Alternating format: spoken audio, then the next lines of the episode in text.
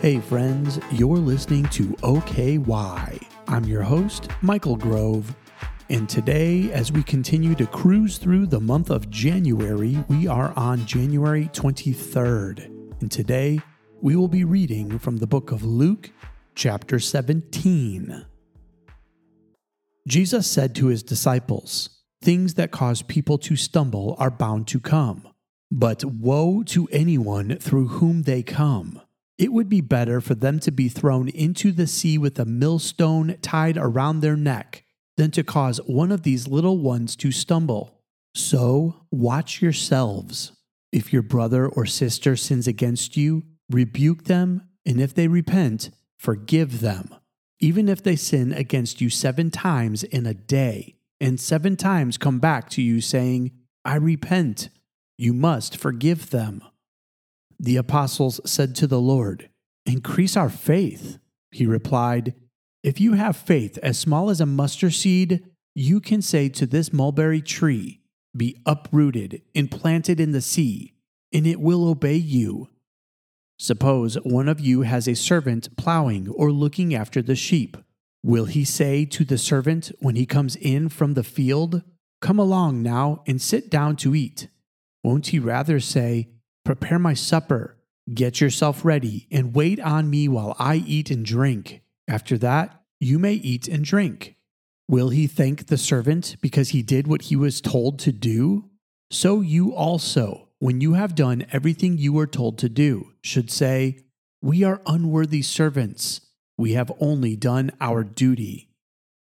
Now, on his way to Jerusalem, Jesus traveled along the border between Samaria and Galilee. As he was going into a village, ten men who had leprosy met him. They stood at a distance and called out in a loud voice, Jesus, Master, have pity on us. When he saw them, he said, Go show yourselves to the priests. And as they went, they were cleansed. One of them, when he saw he was healed, came back, praising God in a loud voice. He threw himself at Jesus' feet and thanked him, and he was a Samaritan. Jesus asked, Were not all ten cleansed? Where are the other nine? Has no one returned to give praise to God except this foreigner? Then he said to him, Rise and go. Your faith has made you well. Once, on being asked by the Pharisees when the kingdom of God would come, Jesus replied, The coming of the kingdom of God is not something that can be observed, nor will people say, Here it is, or There it is, because the kingdom of God is in your midst. Then he said to his disciples, The time is coming when you will long to see one of the days of the Son of Man, but you will not see it. People will tell you, There he is, or Here he is. Do not go running off after them, for the Son of Man in his day will be like the lightning, which flashes and lights up the sky from one end to the other. But first, he must suffer many things and be rejected by this generation. Just as it was in the days of Noah, so also will it be in the days of the Son of Man. People were eating, drinking, marrying, and being given in marriage up to the day Noah entered the ark. Then the flood came and destroyed them all. It was the same in the days of Lot. People were eating and drinking, buying and selling, planting and building. But the day Lot left Sodom, fire and sulfur rained down from heaven and destroyed them all. It will be just like this on the day the Son of Man is revealed. On that day, no one who is on the housetop with possessions inside should go down to get them. Likewise, no one in the field should go back for anything. Remember Lot's wife? Whoever tries to keep their life will lose it, and whoever loses their life will preserve it. I tell you, on that night, two people will be in one bed. One will be taken and the other left. Two women will be grinding grain together. One will be taken and the other left. Where, Lord? they asked. He replied, Where there is a dead body, there the vultures will gather. This concludes the reading of Luke 17. Let me give you a quick thought before we end our time together. Okay, so let me just start by reminding you how Luke wrote his gospel. We read in Luke chapter 1, he tells us that he went around and asked everybody that he could about these stories. So when he's writing something, remember it's what people have told him. So whatever he wrote about in the book of Luke is what people told him as it stood out to them. Okay, so that's important to remember as we get to the story of the 10 men with leprosy. First off, it says that Jesus traveled along the border between Samaria and Galilee. Now, this obviously made sense because the Jews didn't go through Samaria. They didn't believe the Samaritans were people that they wanted to mix with, so they went around Samaria in order to avoid them. So, by stating that Jesus traveled along the border between Samaria and Galilee, it's reassuring that they knew they didn't want anything to do with the Samaritans. This was a racial tension that started all the way back in 722 BC after the Israelites came out of the captivity of the Babylonians.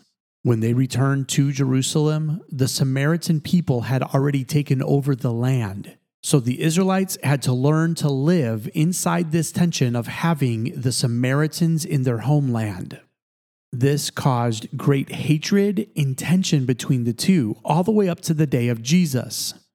So, as Luke is telling this story, he makes it very clear they traveled along the border between Samaria and Galilee. In other words, even Jesus wasn't going to go into Samaria. Now, we later know that Jesus does sit with a Samaritan woman at one point. So we know that Jesus is not giving into this racial tension.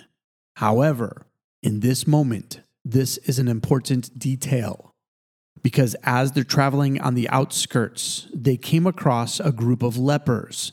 Now, if you had leprosy in that day, you were cast out of the village. So, by being on the outskirts, Jesus was able to come across these lepers. And as they saw him, they yelled out to him, Jesus, Master, have pity on us. When he saw them, he tells them to go to the priest. See, this was the typical practice when you were healed. You had to be approved by the priest in order to come back into the town. It was the priest's job to declare them clean. And as they're running along, all of them get healed. They get cleansed from their leprosy. Yet only one turns around and comes back. Verse 16 tells us this story in this important detail. It says, He threw himself at Jesus' feet and thanked him, and he was a Samaritan. So, why is this so significant? Because the person that told Luke this story made very clear how important it was that we remember this was a Samaritan person. Because even in the middle of this hatred between the two groups, Jesus came between that and said, This doesn't matter. What matters is wholeness.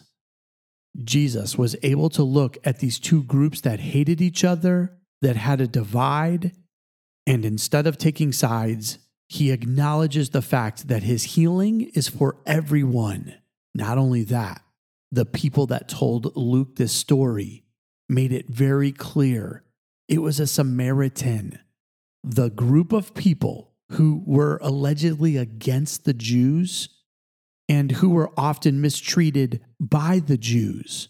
Well, that group of people had the only one that was willing to come back and thank this great rabbi and teacher Jesus.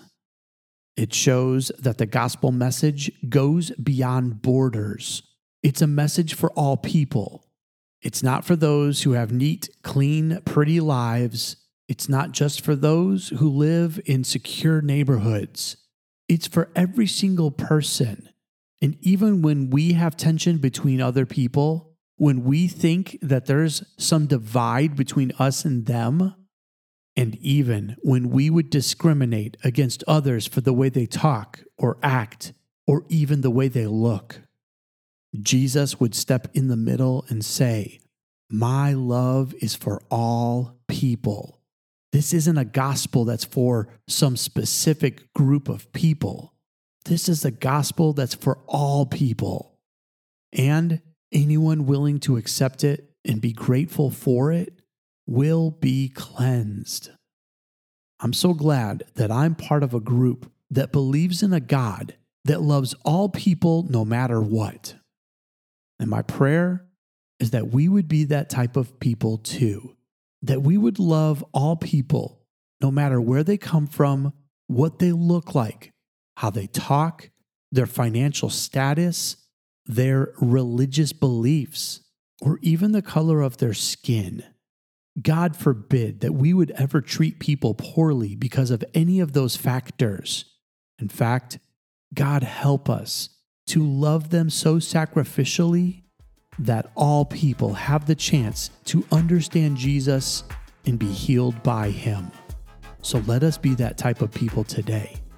Let us be the most loving, accepting group of people on the face of this earth. Why?